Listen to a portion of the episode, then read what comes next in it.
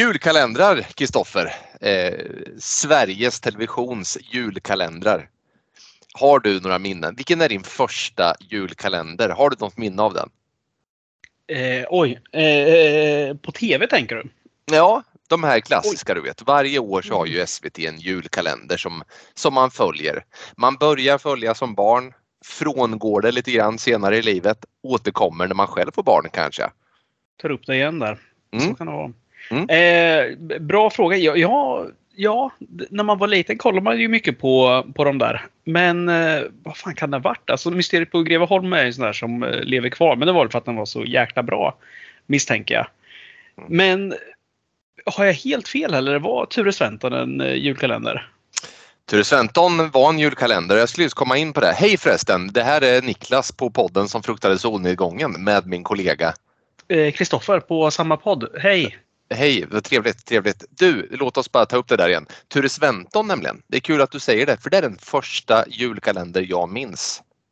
Ja, det, det är nog samma här och det är nog precis på håret ändå. Alltså, du vet, det är svårt att veta om man minns det som att man såg det i, när det väl begav sig eller om man har sett det efteråt där. För att, Mm. eh, Men eh, samtidigt så var det inte så jäkla mycket repriser.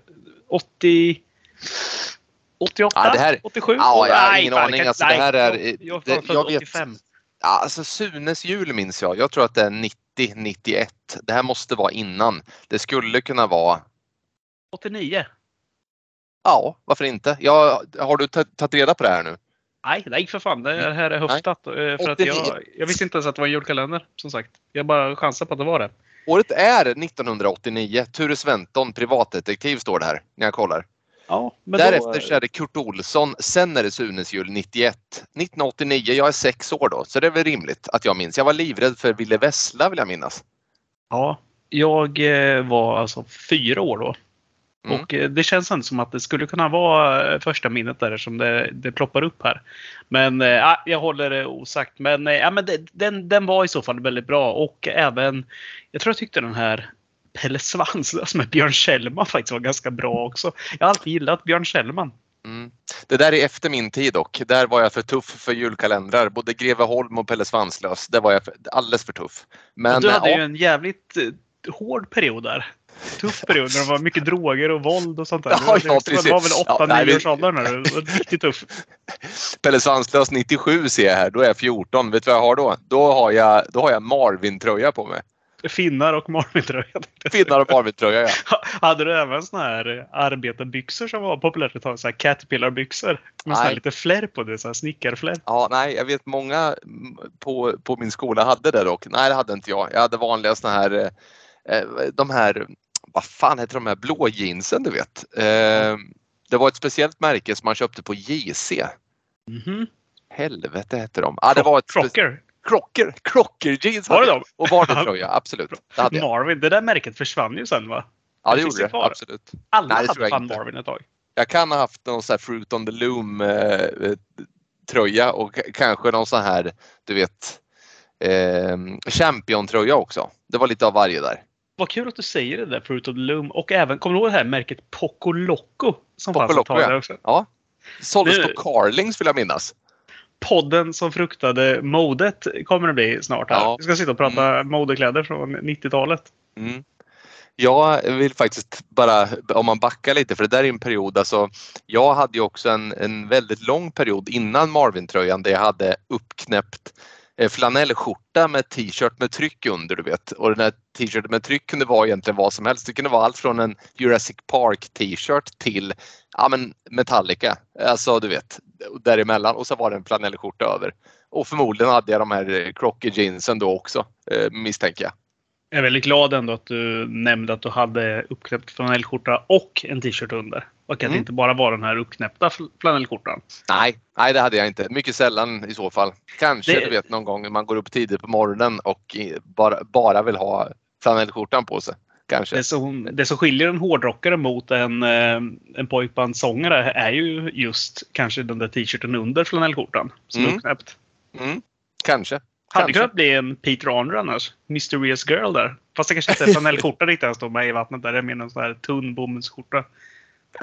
Jag kan se dig göra den videon nästan framför mig. Ja, Unga den ute i så här med vatten upp till naveln där.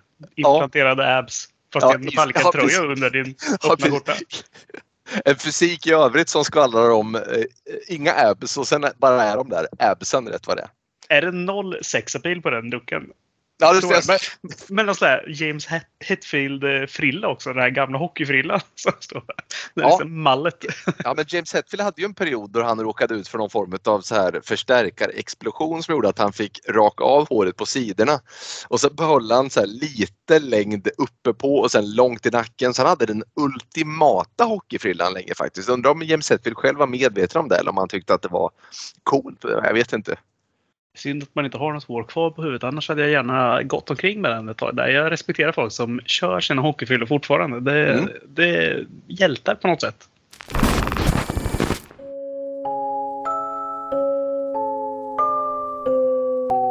Podden som fruktade solnedgången. Din varulv när pistolen har slut på silverkulor.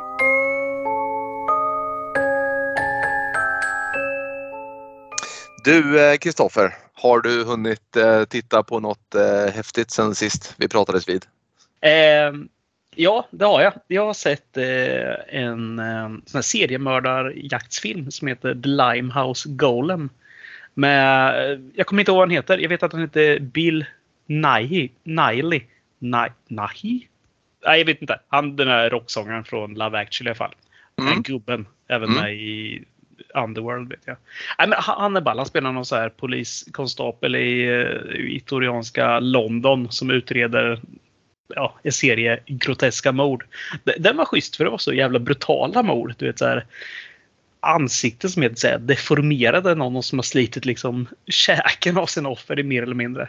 Ja, det- den var, jag tyckte den var schysst. Den var inte skräck. Det var, visst att den var rätt rå men den var inte otäck på det sättet.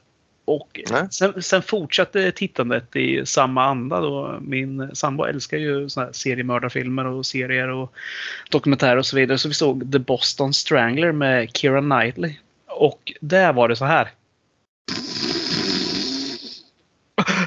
Och- Och sen eh, sover du? Nej, nej, nej, nej. Det här brukar vara jag som säger till henne, men eh, här var det jag som gång på gång på gång. Du vet, det, istället, alltså en seriemördarfilm. Alltså jag älskar det också. Men jag gillar inte när fokuset ligger på hur tufft det är för arbetarklassen eller hur tufft det var att vara kvinna på en tidning som skrev om de här morden. Det fokuset ligger helt fel för mig då. För det, Mm. jag har inget emot att följa en sånt. Det är någon slags dramafilm. Men här stjäl det allt, allt som jag älskar med seriemördargrejer. Det är ju där jag vill lägga fokuset. Jag skiter ju i det här andra. Ja men Nej. precis, en mörk, eh, mörk estetik och, och härlig stämning och en ruskig mördare. Det är där man vill följa egentligen.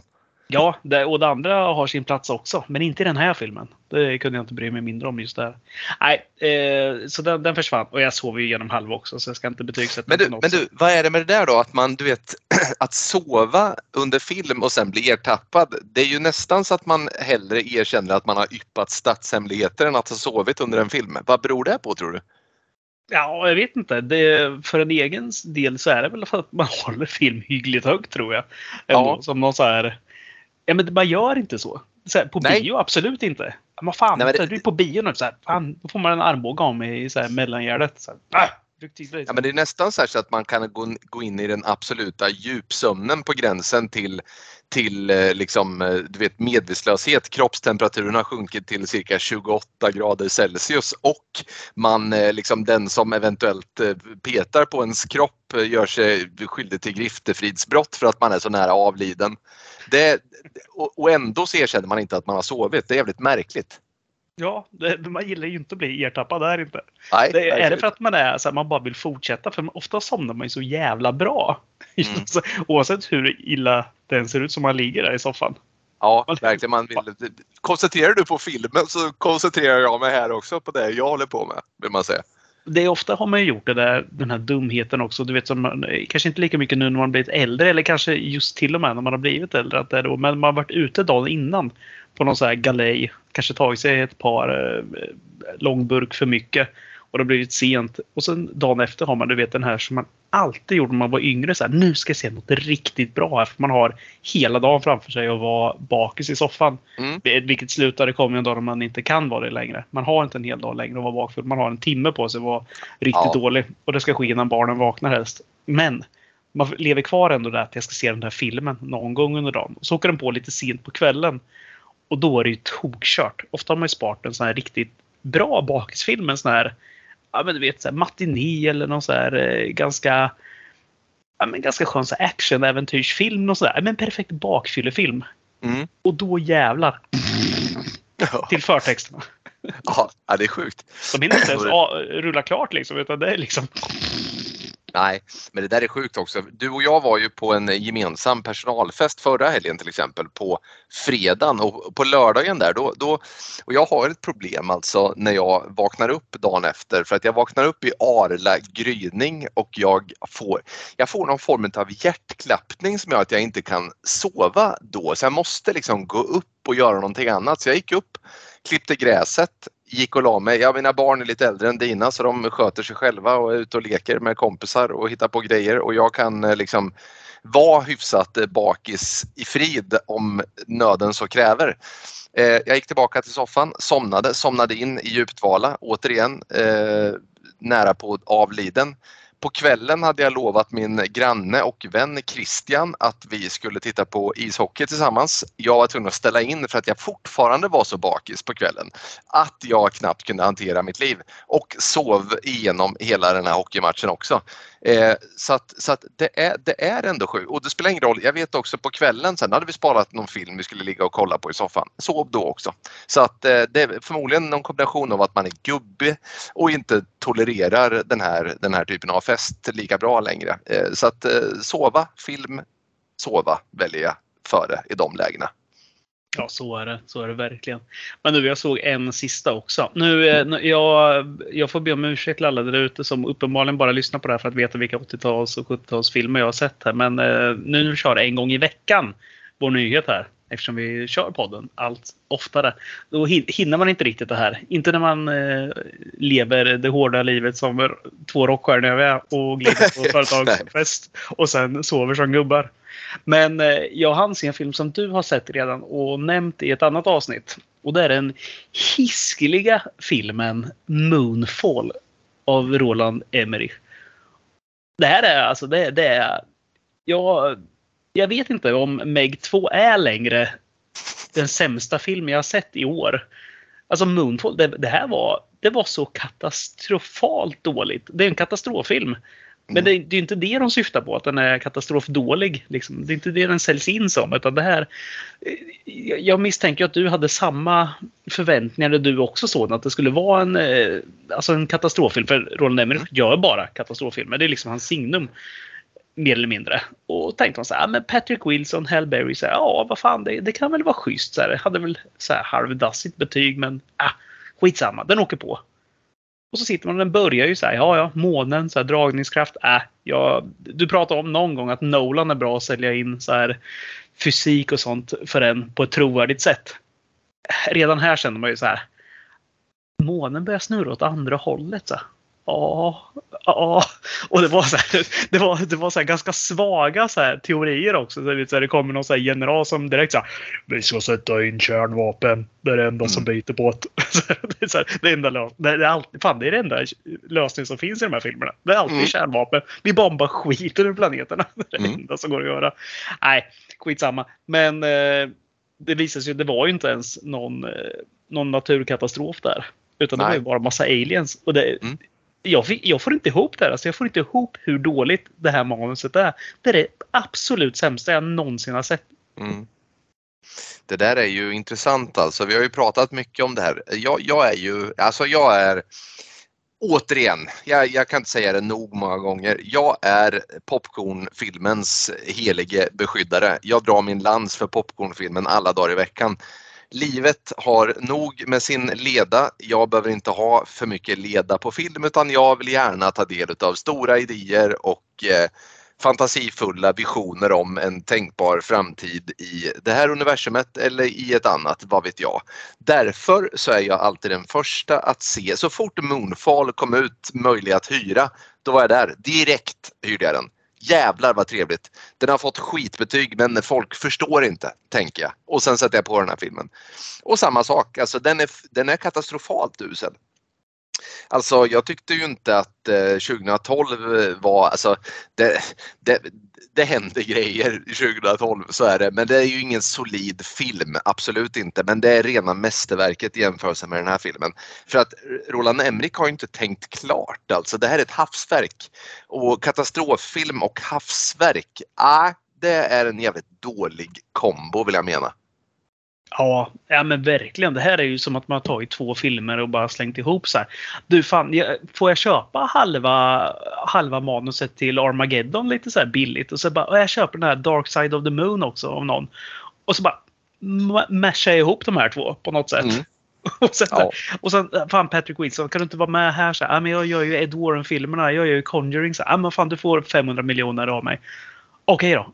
Och så är han där. Och han är också så stabil skådis, men hans karaktär är ju så stereotyp, platt och unlikable så att det finns inte. Det är ingen den där. Det är ingen, alltså till och med Sam är med från Game of Thrones som annars är en ganska så här skön karaktär där och verkar vara en trevlig kille.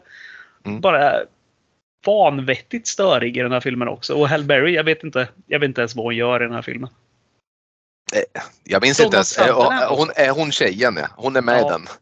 Förstår ja. jag. Okej. Okay. Mm. Donald Sutherland är med också. Sitter i rullstol och eh, har uppenbarligen hållit inne med statshemligheter i typ så här 60 år. Mm. Rullar fram med en revolver i handen. Varför han nu skulle göra det när jorden håller på att gå under. Beredd att uh, gå i graven med de här hemligheterna. Ja, jösses. Nej, det är inte det. Du, vet du vad? vi ska inte prata om Moonfall. Det finns andra eh, poddar som kan prata om det. Podden som fruktade katastroffilmen eller liknande. Men ja. där är inte vi. Nej. Eh, du, jag, jag, ja. vänta. jag måste få prata Niklas. Jag försöker vara trevlig här. Jag vill ställa frågan till dig. Vad har du ja. sett för någonting? Men du bara ignorerar det. Och försöker ta, ta makten i egna händer. Jag älskar ju att ställa frågan till mig själv vad har du sett Niklas? Och sen svarar jag. jag alltså, ju mindre vi hör av dig, eh, det känner jag ibland. Men okej, okay, tack för att du ändå frågade. Jag, jag har faktiskt, du vet, min son han har upptäckt, eh, alltså vi har ju kollat mycket på Marvel-filmer. Jag tror att han nog i stort sett har sett, eller båda mina barn har sett i stort sett alla Marvel-filmer. Eh, vi har också gått in lite på DC Comics. Vi har kollat på Batman. Vi har kollat på Christopher Nolans Batman-filmer där The Dark Knight är en stor favorit för honom. Och kollar man på IMDBs topplista så är det ju liksom inte så att eh, han står ensam där utan det är väl allmänt känt som en av de bättre filmerna som har gjorts om man får tro tittarna där ute. Ehm, jag tycker att den är jättebra också. Eh, men jag ville visa The Batman för honom och den har jag sett tidigare. Jag tror att jag pratat i podden om att jag eh, har sett The Batman. Men nu såg vi den för andra gången, tre timmar lång. The Batman av Matt Reeves heter han vad som har gjort den. Han har väl eh, gjort Cloverfield och jag tror att han har gjort Apornas planet, någon av de här rebooten som fanns där. Ganska, ganska liksom stilistiskt skicklig regissör. Eh, Robert Pattinson istället för Christian Bale i rollen som Bruce Wayne och Batman. Och det här är ju faktiskt eh, en, en fantastisk film. Den är ju genast jävligt mycket mörkare än de andra superhjältefilmerna. Den är ju, vill jag mena, så pass mörk så att Gotham i Nolans universum känns som rena rama Legoland om man jämför med det här. Det här är ju verkligen en förtappad värld med förtappade människor och små, små, små ensamma krakar som försöker sträva efter att göra världen bättre. Jag tycker att den här är en riktig jävla fullträff och faktiskt en obehaglig eh, thriller också mitt uppe i allt. När har du sett? Mm, jag har sett det. Jag tycker också den är eh, riktigt bra. Jag, eh, jag har inte varit något så fan av Robert Pattinson. Och det, det, är väl att så här, åh, då säger alla killar ute så här, fan, man har ju hatat honom sedan Twilight. Det finns väl typ väldigt få killar ut som gillar Twilight, misstänker jag. Och jag tycker han har varit ganska så här, tråkig skådis, träig. Men jävlar vad bra han var i den här. Och uh, var bra i Tenet också av Nolan. Men vet du vad jag gillar med han i den här filmen? Det är att han inte är så jävla stor som, uh, som Bale är till exempel. Utan han, uh, man ser ganska normal ut. Alltså så här, vältränad men inte inte överdrivet. Plus att det är så här sotat under ögonen också när de bär den här masken. Mm. För det undrar jag alltid hur de andra lyckas. De där maskerna måste sitta jävligt tight runt Ja. ögonen. Här. Just den här sotade korken runt ögonen tycker jag också väldigt mycket om. Och sen är ju slagsmålen är väldigt influerade av, nu råkar vi ha spelat Arkham City de här, du vet, de här tv-spelen som kom. Mm. Eh, slagsmålen den liksom när det mer är att du vet mayhem, man sopar någon över käften en tio gånger innan den ligger i backen. Och, och den- den här typen av Batman är ju också sån. Han är ju inte någon så här krav maga specialist utan du vet han tar någon i kragen och sen sopar hon över, över käften så här fem, sex gånger. Alltså på, snabbt och effektivt. Han är ju svinbra på att slåss såklart. Men det är inte fokuset alls i den här filmen. Eh, och det, det kan jag uppskatta. Jag tror inte dock att den här eh, gick förbi The Dark Knight för min sons räkning men den är eh, klart bättre för min del. Och när vi satt där så började jag fundera lite grann så här. Vilka är de bästa superhjältefilmerna som har gjorts? Och här kan man ju liksom tycka mycket såklart. Men jag har gjort en högst subjektiv lista faktiskt. Som jag tänkte, om det är okej för dig, att jag presenterar för dig. Alltså topp fem de bästa superhjältarna, eh, superhjältefilmerna ska jag säga som har gjorts eh, i, i mitt liv. Mm. Fire away. Kör från fem och ner då. Jag kör från fem. Eh, och jag, en liten motivering så inser jag väl att jag får göra det. För det finns många bra filmer ut, utöver de här men det är de, det är de här fem som har slagit an högst ton hos mig i alla fall. Och plats nummer fem ja, men det är Guardians of the Galaxy från 2014, den första filmen. Och jag vet inte, jag är bara så jäkla förtjust i den här visionen om en, en rymd där det finns massor olika planeter med massor liv, massor olika liksom, folkslag och så vidare. Och det är lite den, den där Star Wars-aspekten av det hela. Sen tycker jag att den är så jävla underbar i du vet Starlord som glider runt med sin Walkman och det är massa så här härlig musik. Och så tycker man ju att eh, Rocket och Groot och de här, alltså jag vet inte, jag, jag, jag trivs mycket bra i det här universumet. Så, så plats nummer fem, Guardians of the Galaxy.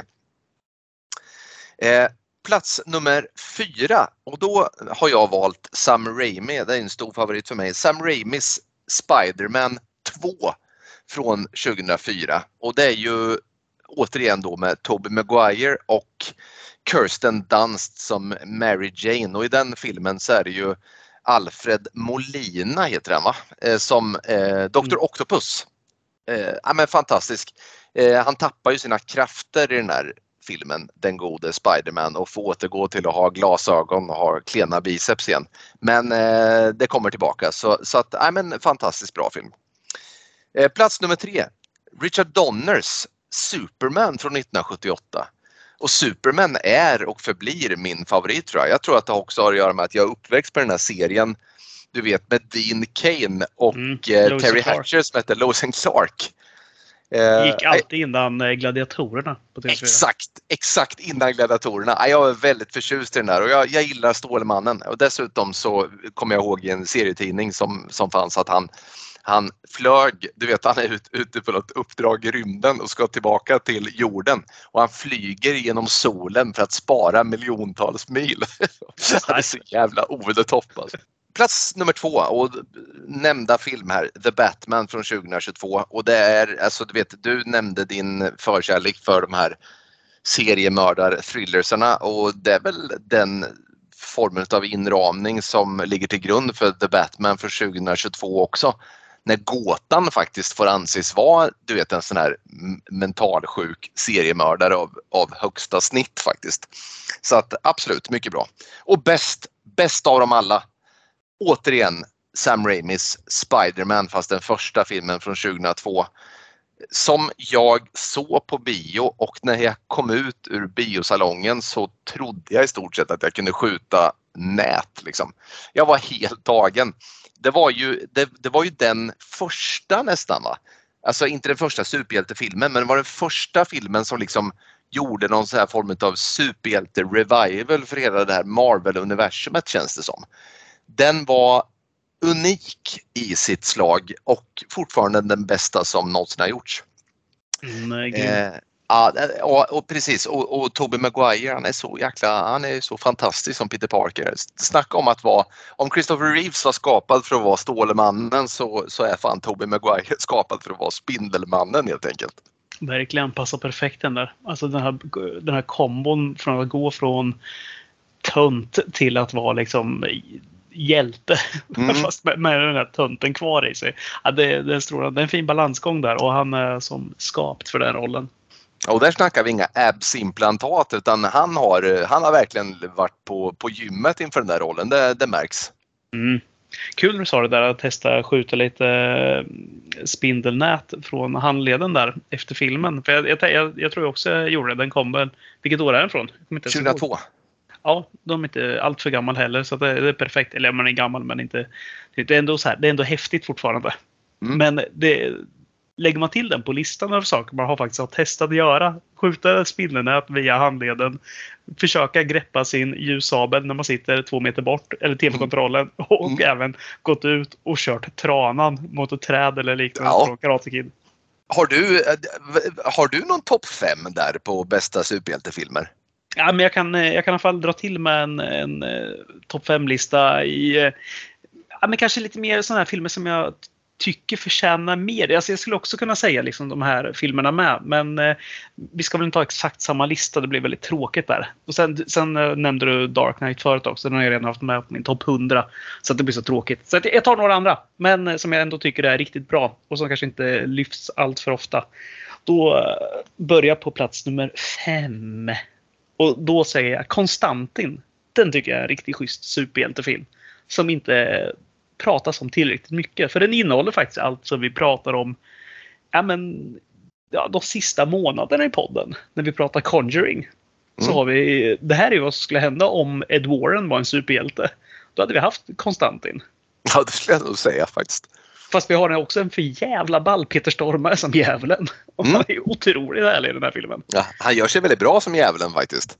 Ja, och Keanu Reeves gör sig väldigt bra som eh, den här kedjerakande Konstantin. Mm.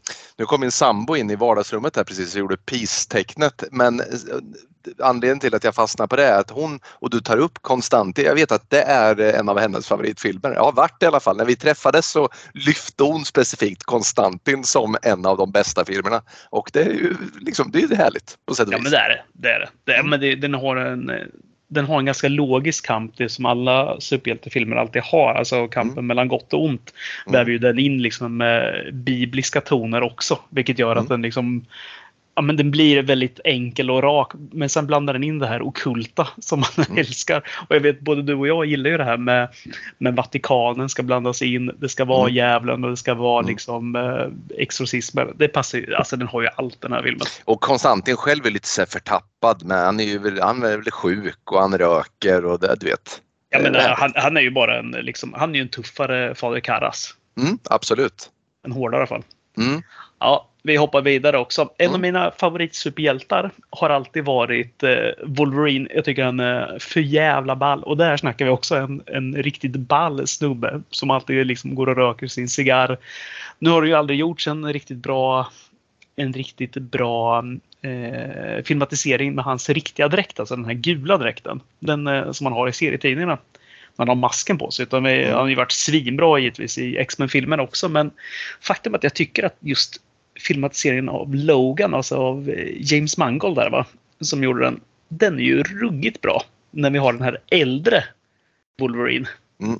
En, en, inte lika kapabel Wolverine längre va? Nej, det är han inte. Han har ju Nej. åldrats och han har förlorat alla sina vänner i stort sett. Mm. Men ja, alltså du sa det förut. Alltså, om, om Toby Maguire var gjord för att spela Spiderman. Ja, vad fan är inte då Hugh Jackman? För att ja, spela är... Wolverine. Ja, det är ju han som är Wolverine. Ja, det finns ingen annan. Det kommer alltid vara så. Han ska ju vara med nu i den här nya Deadpool-filmen med Ryan Reynolds och eh, snå på sig dräkten. Vad jag har läst i alla fall. Då ska det vara den här gula dräkten. Så det blir kul. Ja, kul. Mm. De verkar vara bra på det. Eh, plats nummer tre, då kastar jag in en så kanske inte alla tänker en superhjältefilm, men Unbreakable av det här namnet som man aldrig lär sig. M. Night Shyamalan. Shyamalan? Precis, exakt. Den tycker jag är schysst. För jag, man älskar ju Bruce Willis. När Bruce Willis eh, var bra, då var han fan bra.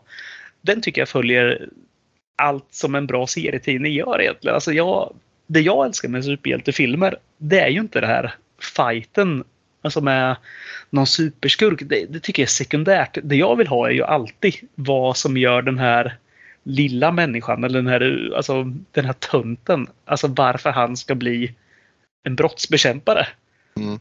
Eller hur han upptäcker sina krafter. Det är det jag tycker är intressant i de här filmerna. Alltså om man kan berätta den bakgrundshistorien. Sen då kommer det här resten på köpet bara. Har du inte gjort den läxan, då är det andra helt ointressant. För min del. Men så är det verkligen för mig också. Det är därför jag har stora problem med, med de här senare varianterna av filmer som egentligen bara bygger på att alla olika universum inkräktar på varandra utan själva grejen, själva grundplotten i en superhjältefilm är ju hur blev superhjälten, hur fick han eller hon krafterna och vad gör han eller hon med krafterna?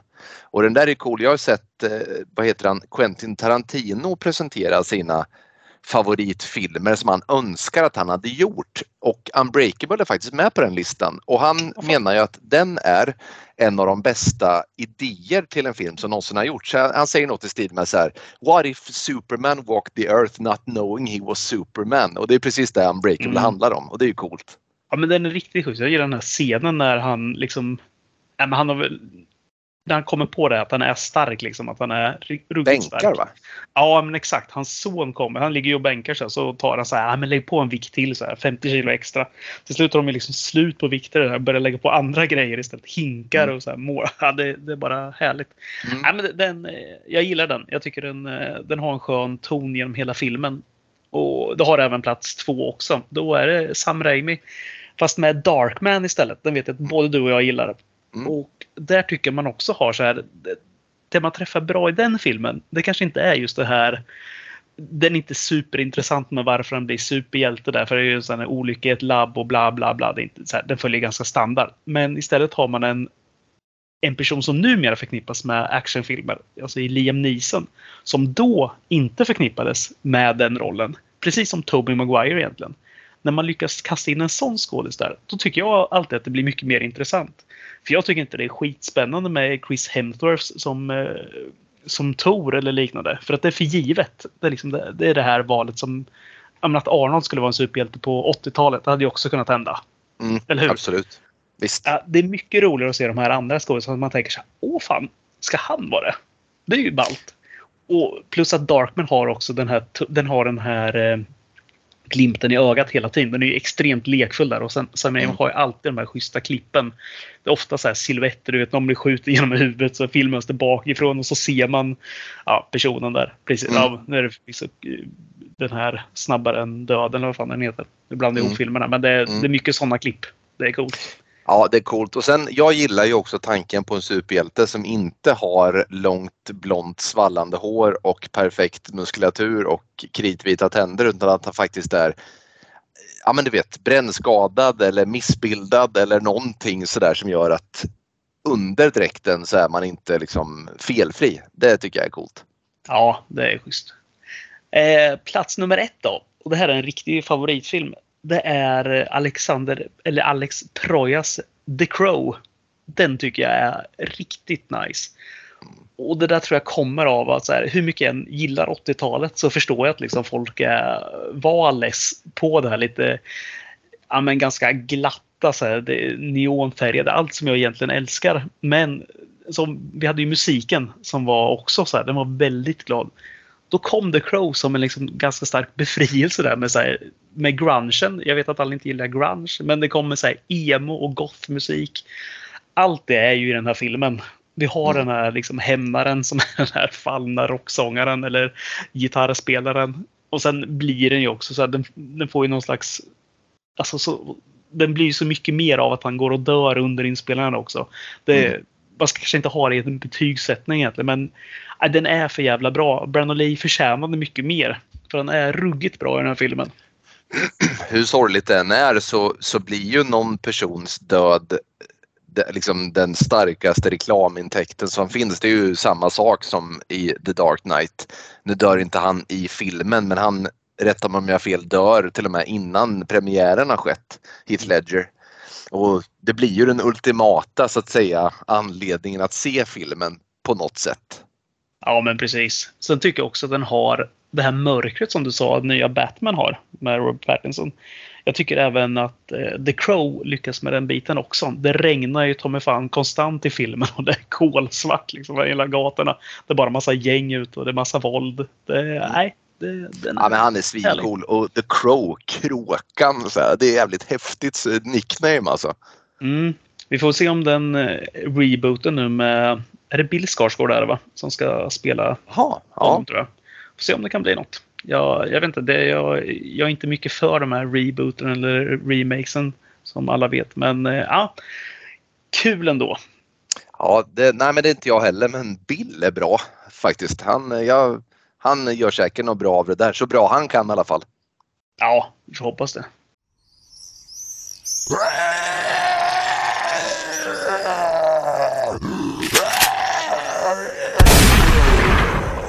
Podden som flyttade solnedgången, zombieviruset i dina ådror. Ska vi prata dagens film kanske, eller hade du något annat där som du Nej, ville... skulle faktiskt leda oss in på det. Det är ju faktiskt du som har önskat eh, ingredienser den här gången och du önskade en icke engelskspråkig film. En icke nordisk film, en icke svensk film utan någonting annat. Och gärna inte japanskt sa du. Mm. Så du har valt en film här från Tanzania. Ja! Som heter Nej, den, den, den heter, den heter, den heter eh, Le Calendrier. Och det är alltså en fransk film. Une pellicule, un film français, un film sensuel et beau sur un calendrier. Ja, adventskalendern. Mm. På svenska. Den här filmen faktiskt såg jag för, för en längre tid sedan. Inte själva filmen utan trailern till den. Och jag vet att jag fastnade för den där idén för jag tycker det är, jag, jag, jag tycker att man har sett filmer i samma, i samma anda eh, tidigare. Du vet samma typ av upplägg att liksom eh, steg för steg så leder det mot någonting sådär. Ska vi inleda med att vi får uppläst en liten, en liten plott här kanske? Eva är förlamad. På hennes födelsedag ger hennes vän henne en märklig adventskalender. Det är inte de traditionella godsakerna du hittar när du öppnar varje lucka, utan presenter som är betydligt mer läskiga och blodiga. Du, eh, tack för det där. Du, fint att du tar ditt, ditt barnajag och läser upp det med din allra barnsligaste röst. Ja, det är väldigt viktigt för mig att kunna, kunna, eh, kunna anpassa. Det var ju alltså min son där. Vi, vi tackar för den plotten. Mycket trevligt. Jag, eh, vad, vad, vad tycker, alltså vad, vad, hade du hört talas om den här filmen innan? Nej, i, jag hade ingen aning om det. Jag var faktiskt tvungen att kolla upp vilket år den kom här från eh, nu precis innan vi körde igång. Och den var, vad stod det? 2022 eller 2021 kanske till och med? Mm. Jag hade ingen aning. Nej. Eh, nej men den här är fantastisk. En, en, en fantastiskt spännande film eh, på många sätt. Ska vi, ska vi göra så att vi, vi börjar egentligen med huvudpersonen i den här filmen som heter Iva. Eh, vad har du att säga om henne till att börja med? För, för hon är väldigt central såklart för den här handlingen. Mm.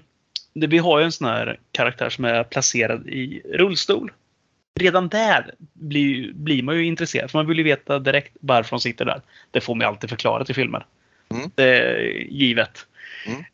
Hon, hon verkar lite så halvbitter på livet, på, eller på allt. Ganska uppgiven. Liksom bara mm. så här, ah, ganska less på att sitta i den där stolen. Mm. Verkar ju vara, ja nu kanske man grepp, hittar på men verkar ju vara enda barnet, bara pappan är kvar i livet. Eller vi har ingen kontakt med morsan i alla fall. Har, var, har, varit någon lovande dansös. En balettdansös mm. och eh, verkar liksom... Äh, drömmarna har gått i kras i, i, i och med att hon hamnat i rullstol.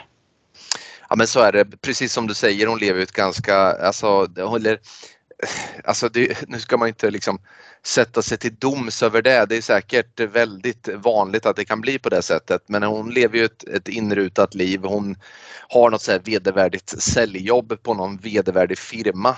Eh, hon, hon säljer försäkringar, inte för att det måste vara vedervärdigt i sig men just omständigheterna där hon har en chef som är jäkligt hård och eh, i övrigt så har hon ju inte mycket annat. Hon är och simmar eh, till vardags för att hålla formen lite grann. Men i övrigt så, så verkar hon inte söka mycket eh, kontakt med någon överhuvudtaget. Snarare så är hon ganska avfärdande förutom när det kommer till bästa kompisen då, Sophie.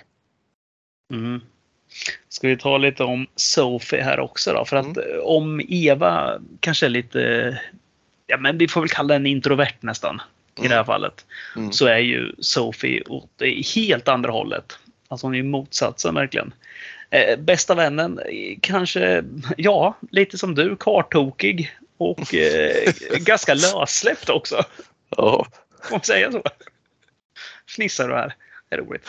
Och kanske även lite åt det egoistiska hållet också. Väldigt så här egenkär, gillar att prata om sig själv. Eller kanske, nej, jag vet inte om jag ska använda det ordet, men hon eh, när jag får det här intrycket att när Eva berättar någonting för henne så lyssnar hon bara med halva liksom, så här, örat och tar gärna upp telefonen istället. Och liksom, det, den, den är primär.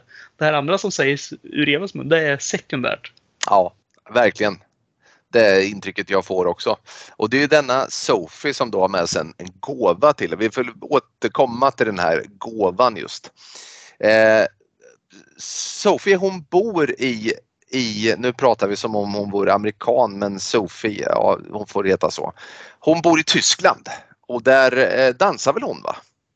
Ja, det gör hon. De har ju väl gått i samma dansskola de här två. Och sen eh, har Sophie flyttat till eh, Tyskland. De bor, verkar bo där så här två veckor i stöten och sen återvända ja. till eh, Frankrike. Jag vet inte var i Frankrike vi är riktigt. Nej, Får vi reda på det? Det vet inte jag heller, men jag vet att Sophie, eh, München nämns vill jag minnas. Att det är den trakten hon bor, den regionen. Mm.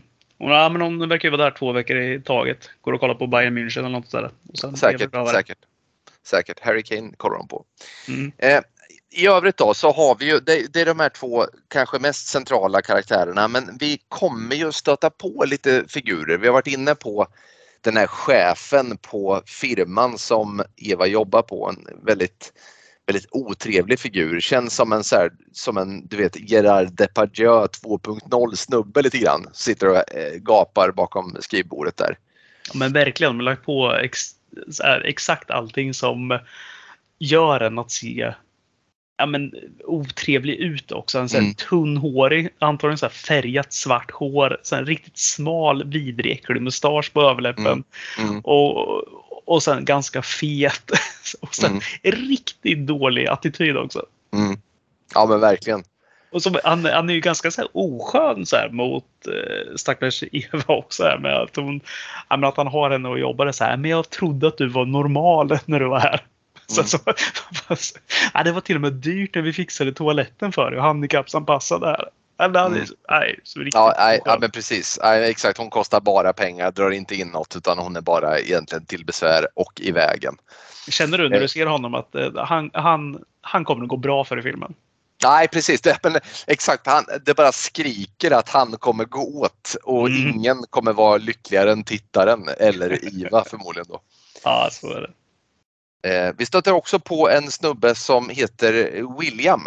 Och han är ju, han blir ju då lite utav, ska vi säga Ivas första, nej första eh, träffen har hon med en snubbe som blir lite sekundär ändå i simhallen. Men William är väl han som på något sätt får fjärilarna att eh, flyga i magen på Iva lite grann. Hon ser honom på ett fik och hon vill ju väldigt gärna helt enkelt eh, få lite kontakt med honom men törs inte och då kommer den här julkalendern lite till, till hjälp där för henne ju.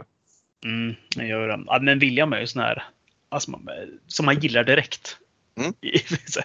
Så här, går och sjunger när han glider in på fiket också. Inte så här mm. nynna lite utan verkligen så här sjunger rakt ut. Inte det så här supersångröst heller utan med stora ja. lurar på sig, går glider in sen. Jag ska ha en glögg och går och sätter ja. och läser en bok så här. Hopp. Så. Ja, precis. bara härligt.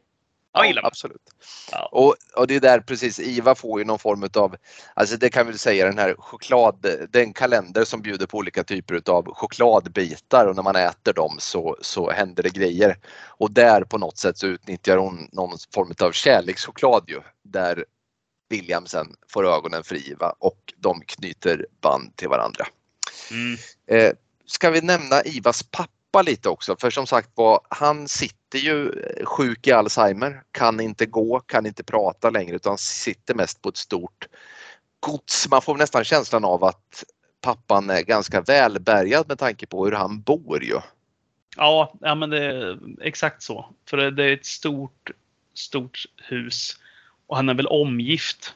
Ja men, jo, men det är han. Det, är Mm. Eftersom vi får ju lära känna även eh, plastmorsan då till Ja. Eva också. Och hon gör ingen hemlighet om att eh, det är ganska tungt att leva med den här pappan där. Det är inte alls kul.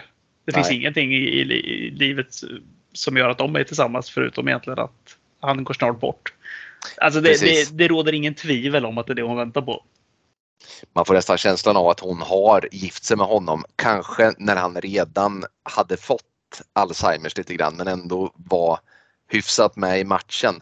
För hon är ju ett riktigt jävla rövhål ärligt talat. Hon vill ju egentligen bara ha arvet efter honom. Och om juridiken kring sånt funkar i Frankrike som i Sverige så kommer ju inte Iva eh, få en nickel i stort sett då. Eh, när, när, när han har dött där. Hon är otäck den där styvmorsan där. Men, eh, Ja. henne, henne gillar man ju inte heller direkt när man Nej. stöter på den första gången. Hon ringer ju där på hans, eh, Iva ringer ju till eh, farsan på hans Mm. födelsedag va? Mm. Varför man ska gratta honom där. Och så ber att få prata med honom. Ringer till den här fasta telefonen som alla äldre människor som är födda efter 60-talet fortfarande har kvar. Mm. Och eh, där så säger hon bara, vad är det hon säger för någonting? Så här, ja, men, han, han vill inte prata. Eller han, han har inte tid. Jag har Nej. inte tid. att lägga Nej på. precis. Nej, så, så jävla otrevlig. Ja, riktigt. Och samma sak som säljchefen där på hennes jobb. Känslan är ju att det inte kommer gå särskilt bra för eh, styvmodern här eller? Ja, Hon har ju ett extremt snofsigt och så jävligt kallt utseende också. Mm. Det, nej, det, man får verkligen den bilden. Det här kommer inte gå bra. Det kommer inte gå bra. Nej, verkligen inte.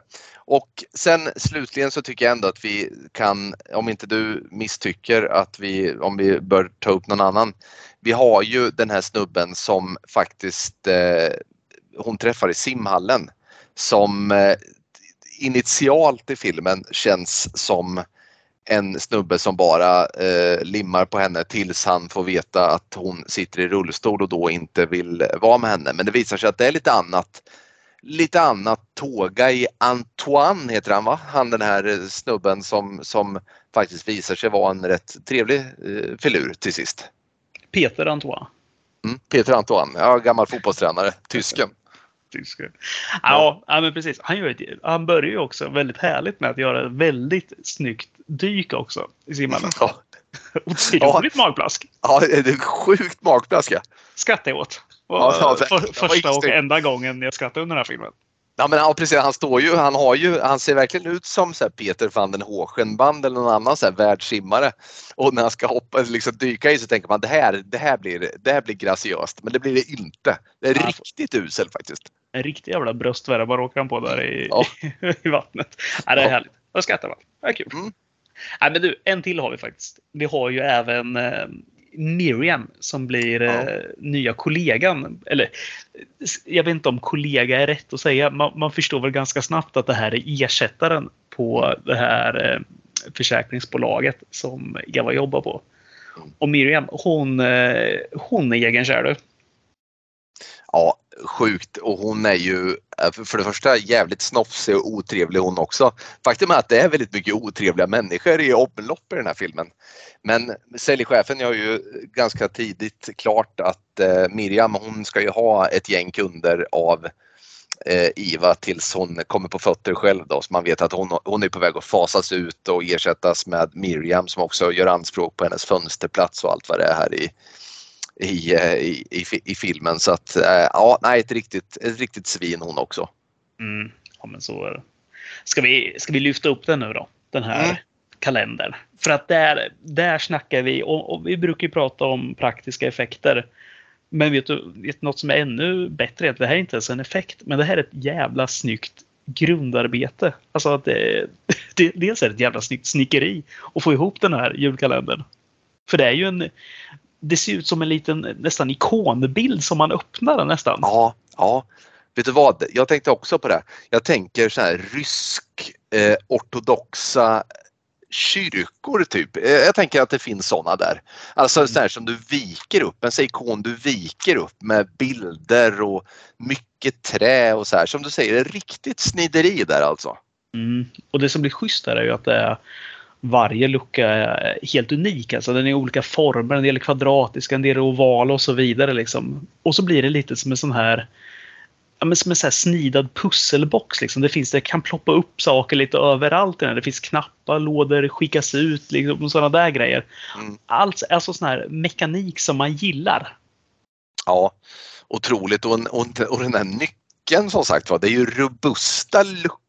Liksom, här snackar vi ju inte att det är att det, är liksom att du skrapar upp en lucka utan det är verkligen så här, du låser upp och drar ut en låda mer eller mindre liksom, i kalendern. Mm, så är det. Den, den, är, den är ruggigt ball den där. Man, man gillar den. Sen är den ganska så dova färger på den och allting. Den ser liksom bara ut som att den där har, den där har levt några hundra år. Vill du berätta lite grann nu då? Liksom, vad, vad, vad får vi veta om konsekvensen av den här? Jag tänker att den här kalendern utgör ju också det som också får betraktas som hotet i den här filmen. För Mm. att det finns ju en premiss som vilar över den här kalendern som inte är alltigenom trevlig. Ja, men det börjar ju med att vi, hon öppnar ju upp en, alltså nummer ett. Vi, det här är väl, vad, vilken dag är vi på till att börja med här? Vi, är vi på num, 3 december tror jag vi är på, eller fjärde? Ja, det Någonstans där. stämmer. Någonstans där ja. Ja, så börjar ju öppna luckorna och vi får ju direkt veta att det ligger godis i luckan. Inget konstigt där, som en chokladkalender. Fast det är lite olika godisar i den här. Lite olika smaker. Och allt är på tyska. Vilket är, eftersom det är en fransk film, är ju lite udda. Men eh, hon får ju det här översatt av sin vän då, som är från Tyskland. Och då får vi reda på att reglerna är ganska enkla. Du eh, äter du första karamellen, det vill säga lucka ett, så måste du äta vidare. Du får inte sluta äta. För då kommer Ish döda dig. Ja, precis. Ish kommer. För att det är ju så att det får vi också veta med den här kalendern att när man inte öppnar en lucka i tid så kommer också Ish att påminna dig. Och eh, nu har jag ju läst tyska på högstadiet. Jag är eh, absolut inget bra på det språket men Ish det betyder alltså jag på tyska. Och jag är en figur som liksom skjuts upp ur den här kalendern för att påminna dig om att det är dags att öppna. Eh, och eh, alltså till att börja med den här bilden på Ish. Vad har du att säga om den som liksom kommer, för det, det är liksom en, en trä, liksom ett snideri även där ju. Ish kommer upp ur kalendern i form av en träfigur. Vad tycker du? Jag tycker den är mästerligt gjord. Vet du varför? Det är för att den inte ser ut som... eh, Den ser varken tillräckligt snäll ut för att vara liksom en tomtefigur. Eller tillräckligt ondskefull ut för att vara en demon. Utan den är liksom bara... Den är åt det obehagligare hållet. Men det är inte Mm. gjort på ett överdrivet sätt. Utan det är liksom en, en ja, men en gubbe som man bara blir obekväm av. Som dyker upp. Mm. Förstår du vad jag menar där? Ja, ja, verkligen. För det är ju inte en demon som dyker upp där. Nej, nej, absolut inte. Eh, ja, men, och, och, och sen den här rösten då, för det är ju också en, en, en, en liksom någon form av mekanisk röst i den här kalendern också som, som påminner om att det är dags att, att, att öppna kalendern. Man får nästan klippa in om det skulle gå att göra det från Det är från underbart. filmen. Ja, när klockan slår midnatt så hör vi bara Es ist Mitternacht. Och det är ju Ja. mästerligt det där tyskan. Ja. Alltså. Det går inte att poängtera nog alltså, men just de säger det faktiskt ganska bra i filmen också. Tyskar, de är väldigt stränga. Och, Mm, ja. och det är fan mig vad den här kalendern är. Den är väldigt sträng där, för den ger Ja. sig inte. Om du inte Nej. öppnar den där, då hör du Es ist Mitternacht. Och sen Mm. ökar det bara i den blir lite aggressivare. Ja, ja Och den, höjer, den. den höjer tonen utan att bli liksom riktigt så här, den vrålar ju inte. Men det man hör att det är, ja, nu ska du nog gå och öppna den där. Ja, den ställer kalenderinnehavaren utom allt rimligt tvivel att det är dags att öppna och, och annars går det åt helvete helt enkelt. Så är det. Så är Mm. det.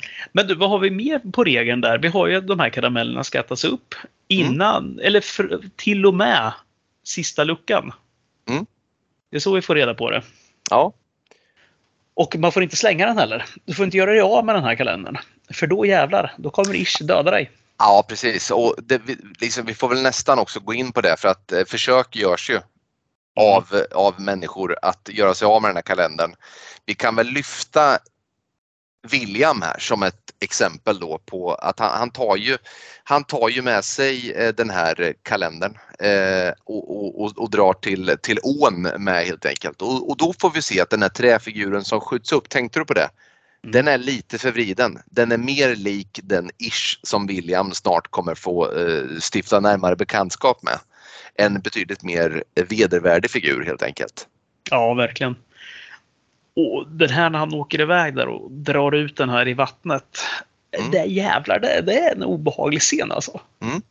För där, där dyker någon upp ur vattnet och står där liksom och svävar ur, ja, ovanför ytan. Eller det- upp ur, ur ytan. Ja, alltså tankarna gick till flera eh, karaktärer ur Mm. filmhistorien för mig. Jag tänker på, dels så tänker jag på, på, på den här Pans labyrint. Jag tänker på han, du vet den här figuren i Pans labyrint med, den här klassiska figuren med ögon i handflatorna som liksom, du vet, eh, dödar den här lilla älvan.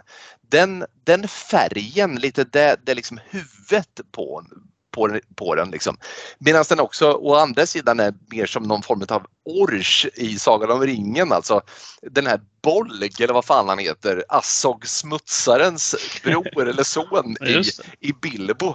Det är någon form av kombination där liksom. Eh, Mm. och men, men det som är så äckligt också är att han är, han är så lång och, och smal. Han har någon form av skydd för ansiktet och, och han, han uppskattar inte att man slänger kalendern. Nej, jag, jag, nej, men precis. Jag tänker på, det finns en film som heter The Butch, Butcher Boy. Det, den är inte någon särskild skräckfilm så, men då har de någon så här grismask på sig. Och det här är ju någon som en slags halv grismask som sitter på ansiktet. Som är lite så här eh, naggad i kanterna. Påminner om en, eh, en av, eh, jag kommer inte ens ihåg vad han spelar för något, i Slipknot hade en sån där mask för, Ja, för länge sedan. Och Mm. det, den påminner väldigt mycket om. Men sen är den här, det är som ett så här slaktarförkläde nästan Ja. som man står med. Som man kommer gå och sen är ju de här händerna väldigt långa och seniga liksom. Det är, det är en väldigt obehaglig figur. Och så här, det är väl ristat ish någonstans i huvudet på honom också. Ja, precis. Ja. Nej, han, han kommer upp ur vattnet och, och, och, och sen, så, sen gör han ju processen kort med William eh, faktiskt. Mm. Det, är, det är liksom inga händer emellan eller fingrar emellan. Nej, nej. Nej, men den, är- den, han, han, är, han är inte snäll den där Ish, men han vill inte Nej. ha honom efter sig. Nej, precis. Man, man bör följa den här kalendern. När den säger så här så går det till, då håller man sig till reglerna. Annars är det kört. Och, och, och, jag skulle faktiskt också vilja stanna lite vid ehm, för att, för att i, alltså Ivas liv, hon är ju tämligen ensam med den här kalendern. Även att hon har presenterat den här kalendern för flera så är det liksom, det är hon som måste äta av chokladen hela tiden och det är hon som måste ta del av allting som händer via den här kalendern.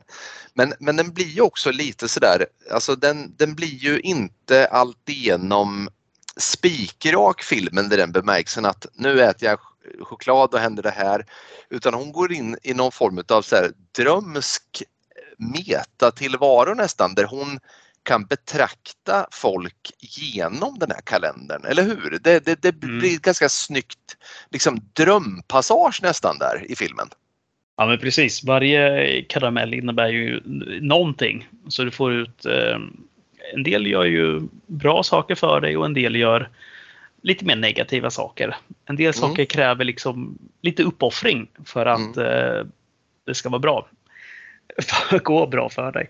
Nej, men, och precis som du säger så um, kan man ju se vad som sker också med de nära och kära runt omkring sig.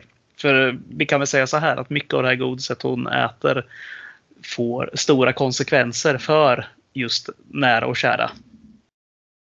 Ja men verkligen och det här är ju, nu, nu har vi, vi har ju inte sådär jättemånga exempel på folk som har råkat ut för den här kalendern.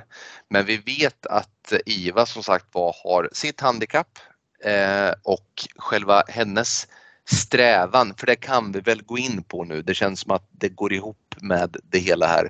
Hennes strävan och det som sista luckan kommer innebära för henne är förmågan att återigen kunna gå. Eh, precis som tidigare ägaren har varit blind och vi får nästan anta att hans sista eh, liksom mirakel som skulle kunna ske att han förmodligen då skulle kunna få sin syn tillbaka. Mm. Men det är ju det är ju också som så att med det här miraklet så kräver det offer och det är eh, smärtsamma offer många gånger. Ja men det, blodet ska utgjutas, så är det. Det. Det kommer krävas blodsoffer på ett eller annat sätt. Och det kommer inte vara oskyldiga liv som ska sättas till utan du kommer eh, få offra det som står dig som närmst. Mm. Lite ja, så. Verkligen, verkligen. Och det som gör den här filmen jäkligt intressant också eh, och det, det, måste vi, vi kan väl nästan redan nu börja prata om det som är svagt respektive bra med filmen. Men jag, då vill jag faktiskt lyfta just den här, den här typen utav, av dilemma också som vi ställs för i slutet. För att chokladkalendern gör det ju tydligt för dig att du måste äta chokladen, du måste göra som kalendern säger, du måste leva enligt eh, kalenderns regelverk fram till och med den 23. Men vid lucka 24 så kan du ta ett beslut. Ja, men exakt. Och där kan vi väl också lägga in en stor spoiler här då. Eftersom mm. vi uppenbarligen kommer, som vi alltid gör, spoila filmen. Mm. Vill du köra på därifrån? Nej, men fortsätt du. Du gjorde det bra mm. hittills. Ja, ja, men själva grejen är ju att eh, man som i Ivas fall kommer ställas inför ett val. Antingen så äter man den sista chokladbiten och om man äter den sista chokladbiten så kommer världen att eh, börja om igen. Som om ingenting har hänt. Mm. Alltså hon kommer vakna utan förmågan att gå. Hon kommer ha alla som har dött till följd av att hon har eh, liksom haft den här kalendern kommer leva igen. Det är som att ingenting har hänt. Men om hon inte äter den sista chokladbiten ska jag säga, då är hon kvar. Då, då, då är hon där hon är. Då kan hon gå men hon har förlorat många hon älskar. Och det där är ju jäkligt häftigt faktiskt. Mm. Ja men det gillar man ju. Man gillar ju de här eh, svåra besluten, alltså dilemman som uppstår. Eh, framförallt gillar jag att se hur en karaktär förvandlas. Alltså för vad som gör att de är beredda att, att ta de här besluten. Mm. För där tycker jag det finns många filmer som är jävligt bra på det där. Eh, och som gör det. Sen finns det väldigt många som är väldigt dåliga på det också. Men eh, jag satt och tänkte på, den är väldigt lik Black Swan tycker jag, den här filmen. Ja. Absolut. Det går inte att komma alltså, ifrån för att eh, hela den här ballettgrejen är ju väldigt lik den. och eh, de här, alltså om Black Swan handlar mer om att bli galen och kanske besatt. Alltså på, mm. ett, på, på ett sinnessjukt sätt. Utan någon eh, massa okulta saker som dyker upp så mm. är den här mer ja, svart magi får vi nästan kalla det i den här kalendern då. Mm. Så, men jag, jag tyckte den här filmen var jättebra, men jag måste lägga in ett litet men här. Jag tycker att Evas förvandling från att, liksom, eller jag tycker inte hon har någon förvandling. Det, jag tror det är det som jag saknar brist på. De flesta filmer börjar med att du får ett, men du får ett ganska, bygger upp ett ganska bra tycke för karaktären. Mm. Som gör att den här personen verkar ganska snäll, genuint snäll. Som utsätts sen för prövningar som gör att så här, fan det har gått det har gått helt åt helvete. Nu gör hon det här sjukt svåra valen. Du vet, så här, skjuter sin vän i ryggen och liknande. Så här, nu gör hon inte den här filmen just den biten, men du fattar de valen mm. som kommer behöva göras. Jag tycker inte vi får det riktigt i den här. Jag tycker liksom inte vi har den här att fan det här var det som fick eh, glaset att rinna över. Det här var liksom det sista. Det här, nu är hon pushad över gränsen liksom. Utan nej, jag, jag vet inte. Jag, det är den jag saknar liksom. Jag, för jag tycker det är en riktigt bra film. Men jag saknar liksom den den här fan, the final grej liksom. Förstår du precis vad jag menar där? Ja, ja men jag förstår vad du menar. För, för grejen är ju så här att jag tycker att det har ju inte riktigt liksom, jo, vi är med i hennes ganska gråa liv minst sagt. Hon, hon har ju ingen vidare, vidare tillvaro. Men jag tycker inte att liksom att de presenterar, alltså filmens svaghet kanske är att man inte presenterar att det just är saknaden efter att kunna gå och använda sina ben, dansa ballett igen, att det är det hon strävar efter. Utan när hon väl kan gå sen så gör hon ju inte mycket mer med det. En sak om hon hade, du vet, varit glad och lycklig och dansat igen och, och verkligen använt. Men nej, hennes liv är lika grått men hon kan gå. Och jag menar, valet då torde ju inte vara så jäkla svårt med tanke på att förändringen inte är så enorm. Förutom såklart att de kan gå, vilket är såklart livsomvälvande. Men där någonstans så, så, eh, så tycker jag i alla fall att filmen inte riktigt presenterar att det är så pass mycket värt att de kan offra allt det här för det. D där verkar inte karaktären vara, om du förstår vad jag menar. Ja, men jag förstår precis. För att det, det, är exakt det jag känner också. För att jag tycker att fokuset ligger lite fel där. Precis som du säger det här med att eh, fokuset bör ha varit hela tiden på att hon är, saknar den här dansen på något sätt. Att hon är förbannad för att hon sitter i rullstol. Sabbat sitt liv, liksom, det blev inte som det skulle. Men det är liksom istället, alltså hon hade kunnat gå på, du vet, så här, kolla på dansföreställningar man hade fattat så här, fan mm. vad surt det här är. Hon kunde ha suttit där och gråtit liksom. Nu, nu målar man upp det här som att mm. det här är en jättegrej, men ja, men fan, det, det, det är det som förstör lite i filmen. Och mm. Det förstör absolut inte så jag ska snacka ner filmen, men fokuset ligger istället mer på hennes kärleksliv nästan till en början. Att hon liksom har svårt att träffa killar. Precis som vi får se här i simhallen och hennes kompis de går ut på någon barrunda liksom och hon ska ragga lite där också. Det blir fel och det, blir, det, går, det går helt åt helvete till, till och med. Mm. Eh, och där känner man liksom så här, men fan det kanske är att hon söker en kille liksom eller, eller en tjej eller vad fan det nu hon är ute efter. Men eh, det, det är ju uppenbarligen inte det heller.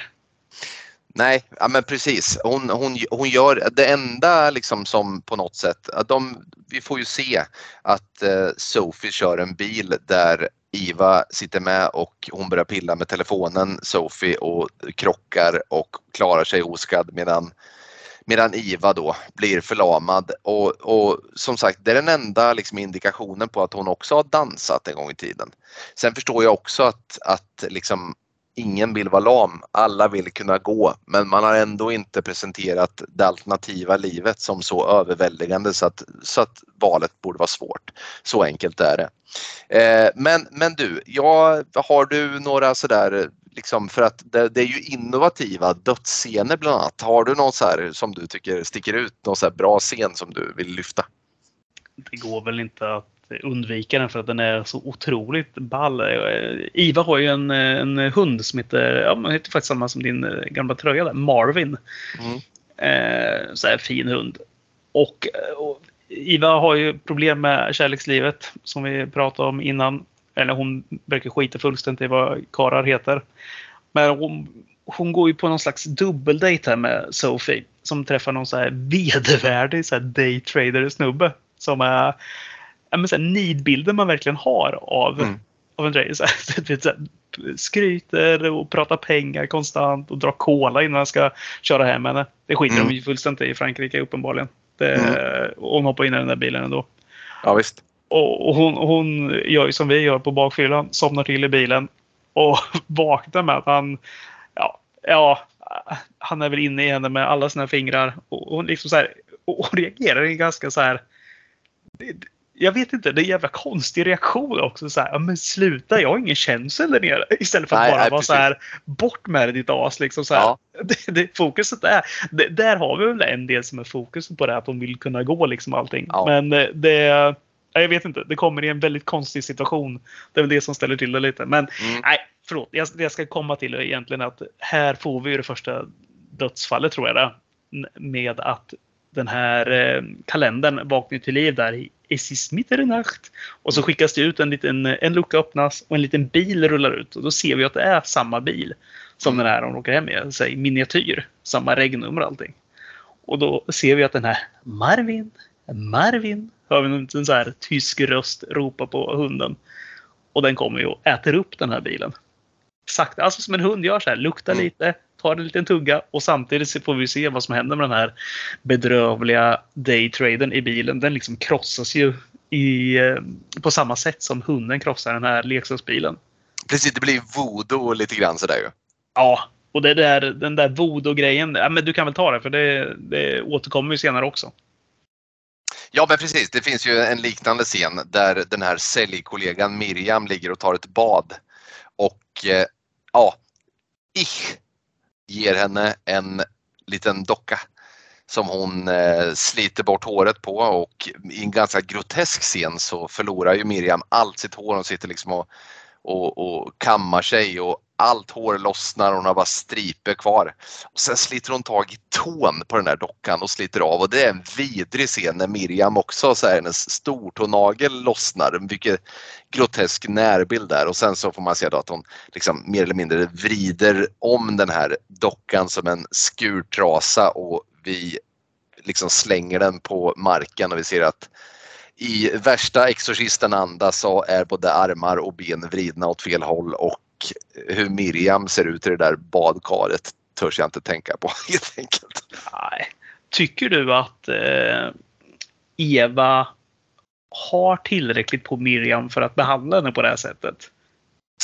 Nej, det tycker jag inte. Det, hon, hon är ju liksom, eller Alltså i det, det är ganska sent i filmen ska jag säga. Och hon är väl så pass införstådd med att missa eller vi är liksom minsta avvikelse från den här kalendern innebär döden. Och faktum är när hon sitter och vrider den här dockan så sitter ju Ich bakom henne i bilen och har ett stryptag på henne så, här, så att hon är ju ändå ganska så här hårt ansatt också får man väl säga. Ja, men vi får väl också tillägga att eh, Eva dras, alltså hon trycks ju mot vansinnets kant också. Mm, I och med ja. det här. Hon blir ju helt ja, galen av den här kalendern. Eh, Så är det, så är det verkligen och även den här, det, det får vi nästan lyfta, även styvmodern får ju en, eh, ett möte med Ish. Mm. Ehm, där, där han, ja, de, de hittar henne med huvudet eh, halvt inkört i, i, i brasan va, på, på något sätt. Ja, Ja, det- precis. Ja, de får Jag- smaka på det. Jag tyckte även den här eh, scenen, vi pratade om den lite kort där förut, det här när Ish kommer upp ur vattnet när vi ser den för första gången. Mm, Då eh, när William stöter på honom. Mm, Det, det är som, den här filmen är inte någon klassisk så här, jump scare-film, för det är inte jättemånga eh, jump scare i den. Men vi har ett där när han står utanför bilrutan sen. mm. Som var, då krossade den. Det tyckte jag var riktigt jävla otäckt. Ja, jag ja hoppade riktigt till, för jag var inte beredd på det alls. Nej, det var Eh, man inte. Stackars William. Man tänkte ju att... eh, Men William har ju också ett sånt utseende som gör att du kommer... Han ser ut lite som han Emil Hirsch från Into the Wild. Tänker jag på direkt. Och tänker, ja, men, ett sånt utseende som gör att man tror ja, men han kommer nog klara sig bra den här killen. Ja, ja precis. Spoiler alert. Gick sådär Nej. för dig William. Ja, det, det gick inget bra William. Eller så gjorde det det. För vi, och det är ju ganska intressant för det kan vi nästan lyfta här nu då. Spoiler alert igen. Den här filmen har ju ett väldigt öppet slut. Vi vet ju inte vad hon väljer. Äter hon chokladbiten eller gör hon det inte? Om hon äter chokladbiten då lever han ju igen. Mm. Men om hon inte gör det då, då, då är hans död ett faktum. Så vi vet ju inte riktigt med William. Nej, men precis. Det är ju precis som med Inception med den här token-snurren som DiCaprio ja, låter spinna iväg över bordet. Snurr, slutar den snurra eller fortsätter den snurra? Ja, Ja, och det är precis. samma öppna slut här. Vilket är härligt. Jag älskar ju sådana här slut som jag har nämnt 10 000 gånger ungefär. Det finns ju en till film där, X-Men 3 om du kommer ihåg, The Last Stand, så tappar ju Magneto krafterna i slutet och i slutet Just sitter ju då Ian McKellen och spelar schack. Och rör han, rör han schackpjäsen eller gör han det inte? Ja, det vet man inte då heller. Nej, nej, det gör man inte.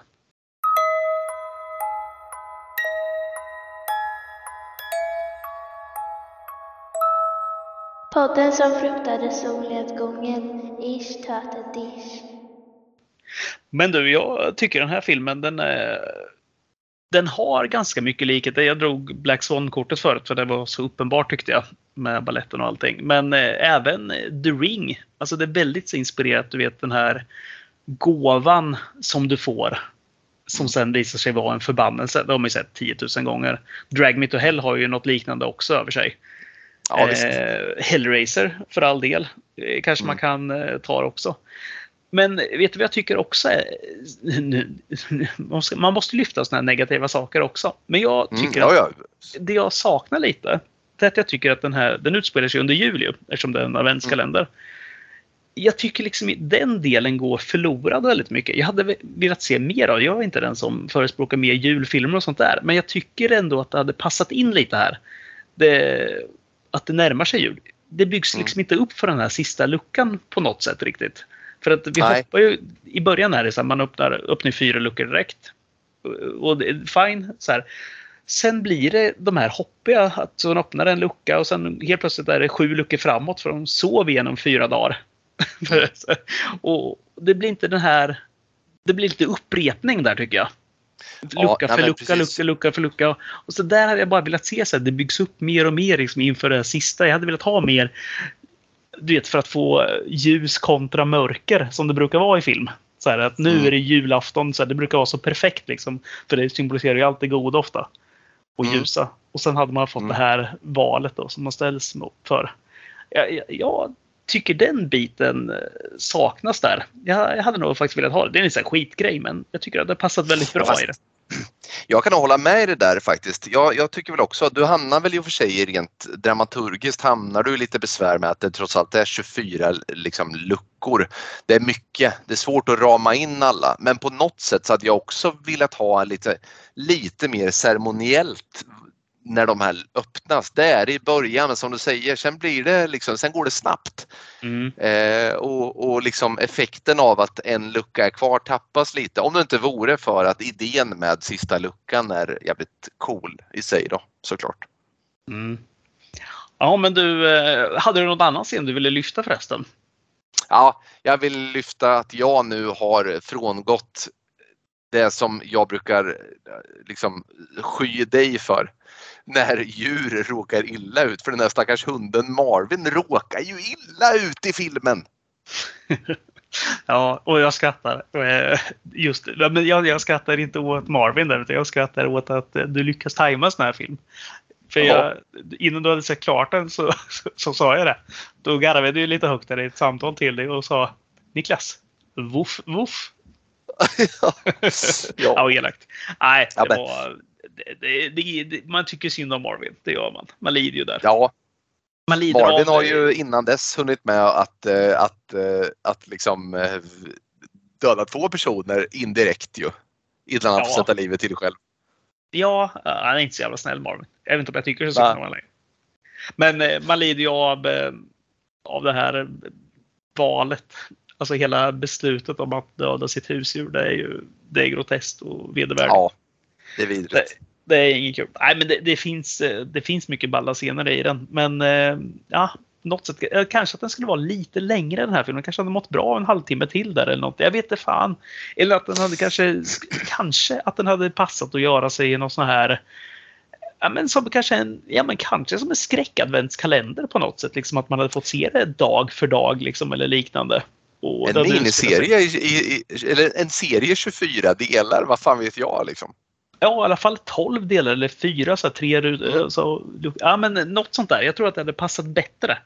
För att det, eh, det blir lite upprepning på lucköppnandet och det blir ibland lite så här.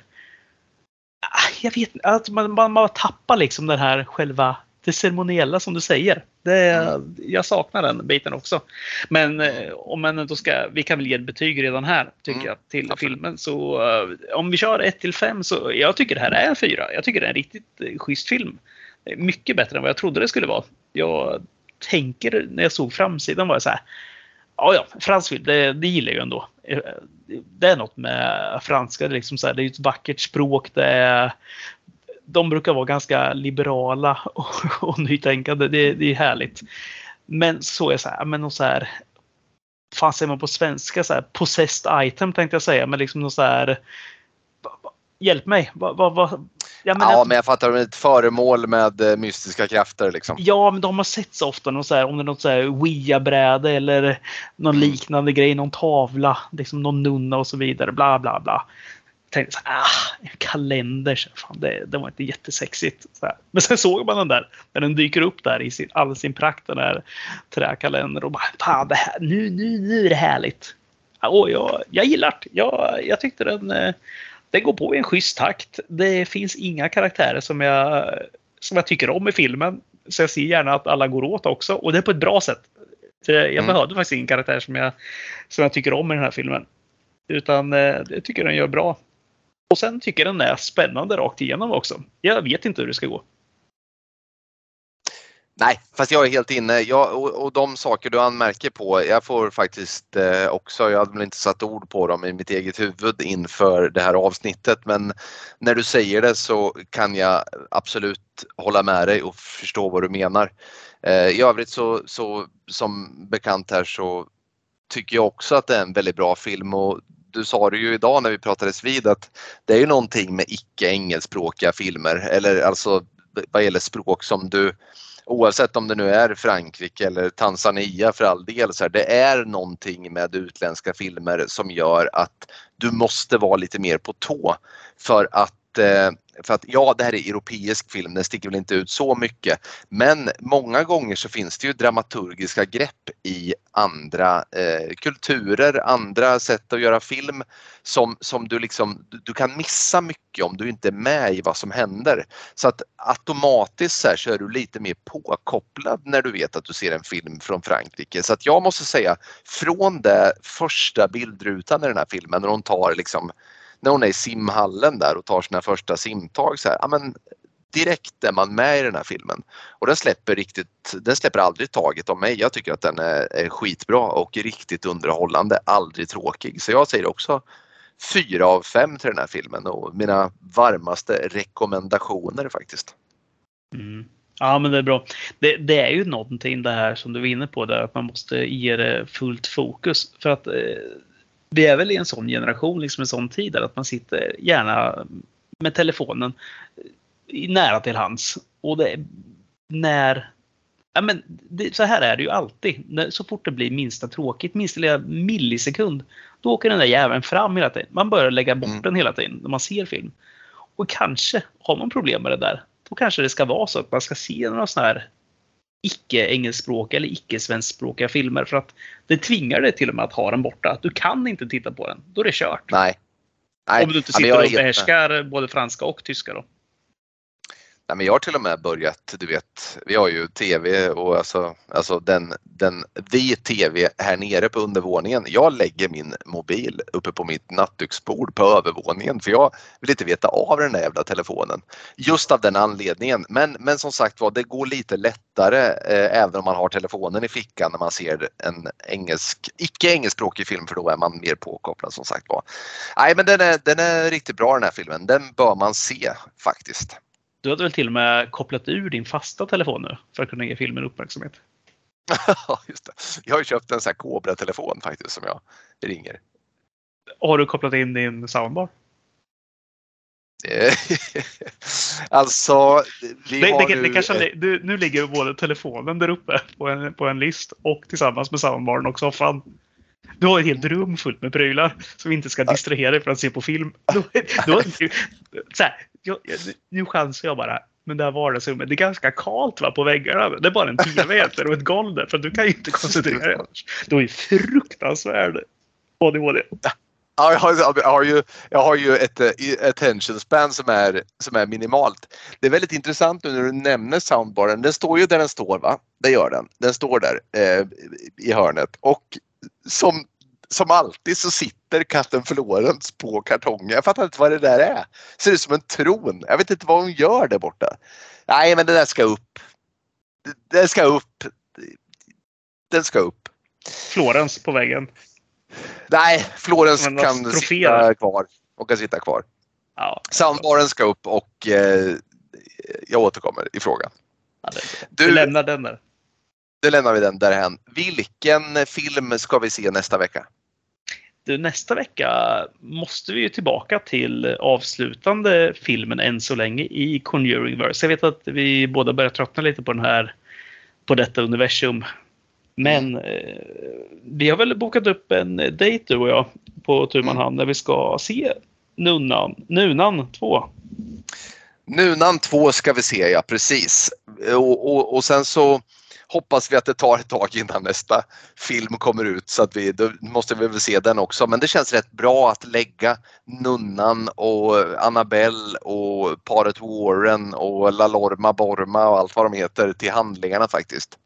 Man gillar ju inte det man läser om Nunnan 2 där, att det ska vara den mest den film som går i rappast takt med mest skrämseleffekter.